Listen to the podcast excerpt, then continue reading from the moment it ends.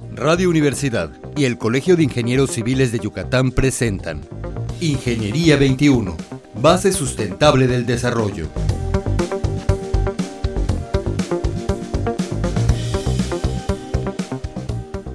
Buenos días, estimados radioescuchas. Tal como quedamos la semana pasada, tenemos nuevamente a nuestro invitado, el ingeniero Jorge López González. Buenos días, ingeniero. Buenos días, Tere, buenos días. Y bueno, eh, la semana pasada estuvimos hablando de la situación de Mérida en cuanto a drenaje y alcantarillado y queremos continuar porque nos quedamos en la posición de que estamos con calificación cero a nivel nacional, ¿verdad? Por decirlo de alguna manera. Bueno, pues, pues va, hablando otra vez del tema, pues así como nosotros en el estado de Yucatán ocupamos el último lugar nacional en cobertura de saneamiento de las aguas residuales, pues eh, hablemos ahora de lo, de lo bueno, pues en agua potable estamos dentro de los tres primeros lugares a nivel nacional en cobertura. Eh, pues estamos como caminando con un pie en la banqueta y un pie en la, en la carretera, ¿no? O sea, así estamos caminando, por un lado muy bien y por el otro lado muy mal. O sea, tenemos muy buena agua, tenemos agua para todos, la mayoría de la gente tiene agua, pero la ensuciamos y la tiramos mal. Efectivamente, o sea, el, el acuífero peninsular es el mayor de su tipo en el país y no está lejos el día en el que tengamos que empezar a enviar agua a otras A partes del, lugares. Del país. Pero sí, efectivamente, eh, si queremos contar con agua de, de calidad, pues el acuífero hay que pensar que al mismo tiempo, por las condiciones geológicas del- de la península, al mismo tiempo es eh, fuente de abastecimiento Claro. para uso humano, ganadero, agrícola, Para industrial, pero al mismo tiempo es, eh, ahí va todo el agua usada.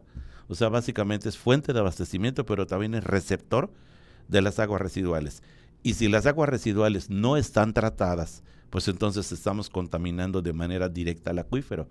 Ese es el problema que tenemos. El acuífero además está a poca profundidad y es muy frágil. O sea, lo podemos contaminar de manera, de manera directa. Entonces de eso habla a lo que le llaman los ustedes los especialistas el circuito del agua. El circuito del agua. Lo extraemos y luego la debemos de devolver al acuífero, pero en buenas condiciones. Y no lo estamos Y haciendo. no lo estamos haciendo. ¿Y qué podemos hacer, ingeniero? O sea, en cuanto al drenaje y al saneamiento de las aguas residuales en Mérida, ¿qué nos falta por hacer? ¿En qué podemos incidir?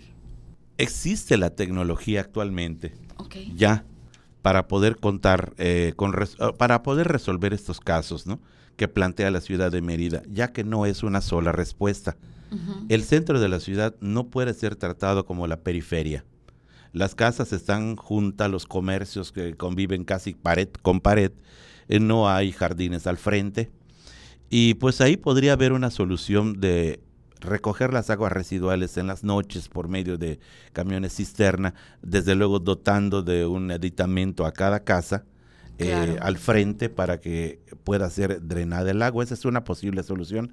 También hay otra solución de poner pequeñas plantas de tratamiento en las esquinas De las manzanas de del las centro. manzanas y entonces eh, poder conducir el agua de todas las casas a esos puntos y también recolectarlas con, con este con cierta continuidad sí. ¿no?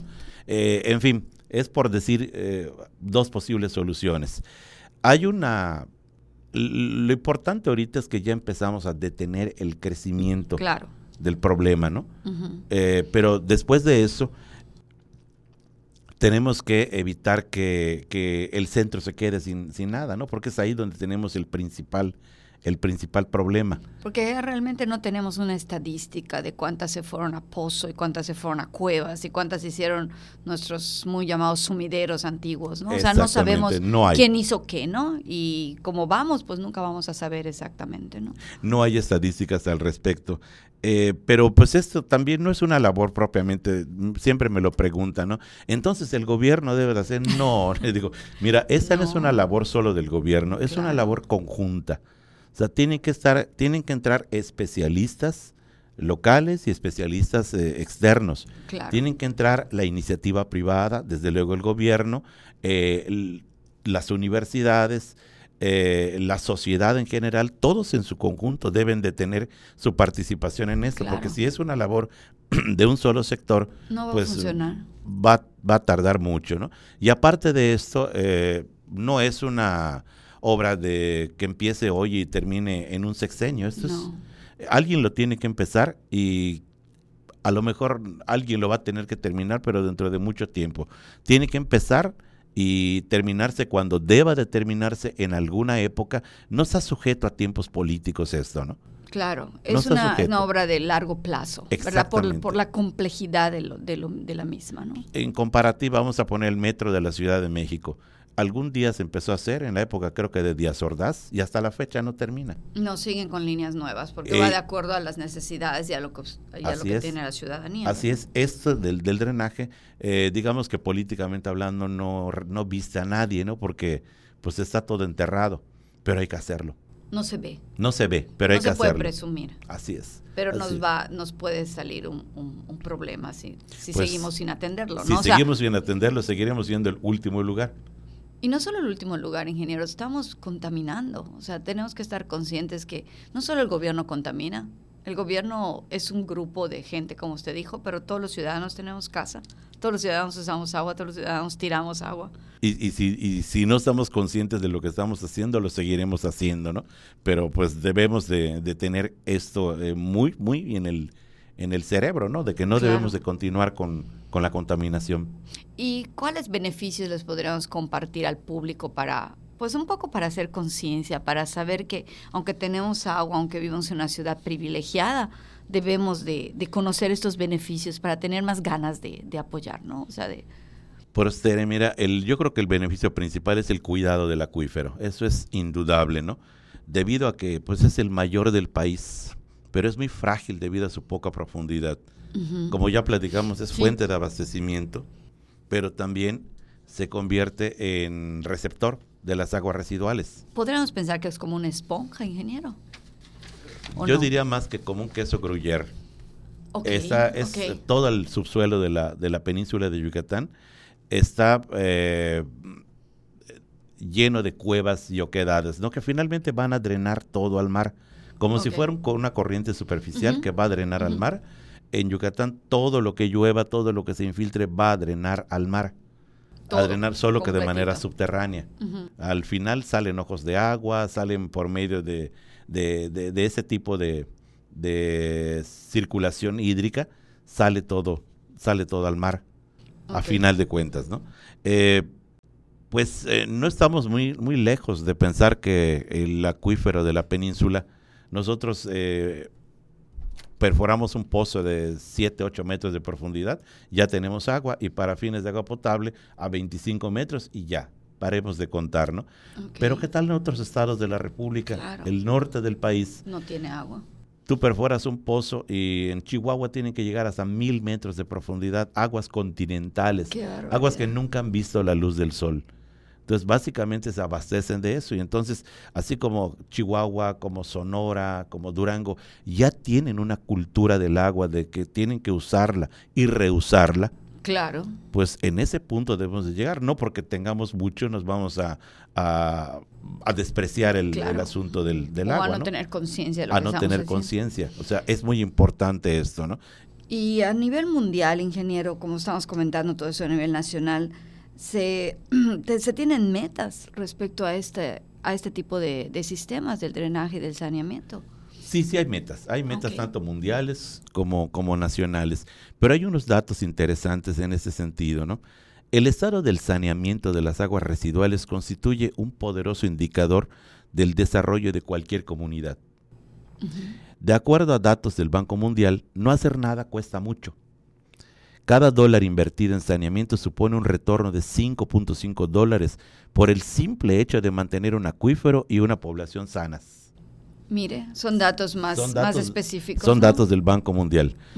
La ONU estableció como la meta número 10 del milenio el alcanzar para el 2015 el 75% de cobertura mundial en saneamiento, pero quedamos cortos.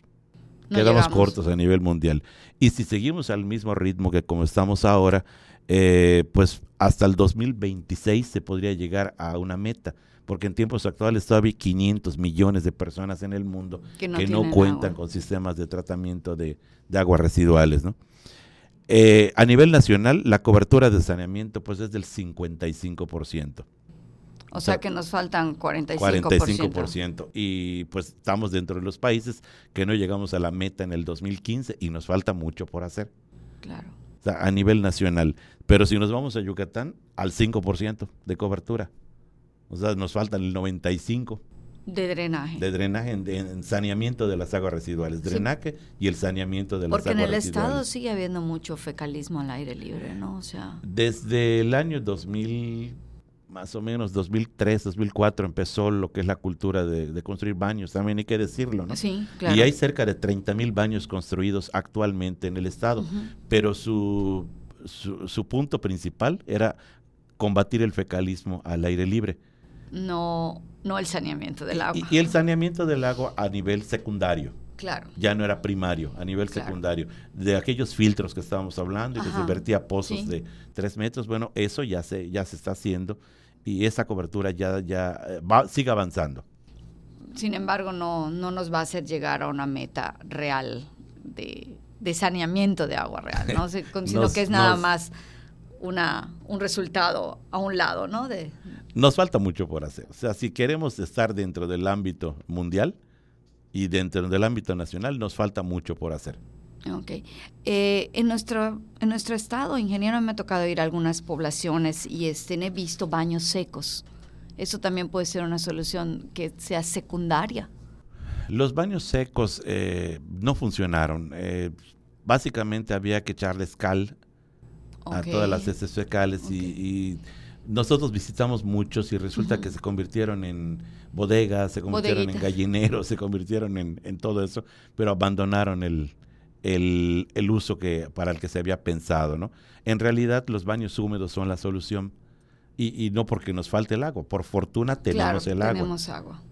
pero pues hay que devolverla al acuífero con eh, calidad.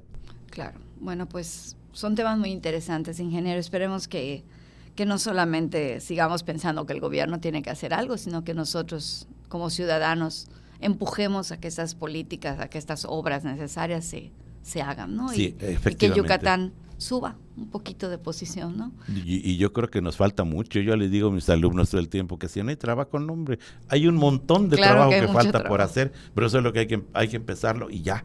Claro. Pues muchísimas gracias, ingeniero. Muy interesante como siempre. Y estimados redescuchas, esperemos que hayan disfrutado del programa y nos escuchamos el próximo miércoles. Muchísimas gracias y buenos días. Ingeniería 21, base sustentable del desarrollo. Producción Radio Universidad y el Colegio de Ingenieros Civiles de Yucatán. Teléfono 925-8723. Correo electrónico ingciviles.prodigy.net.mx.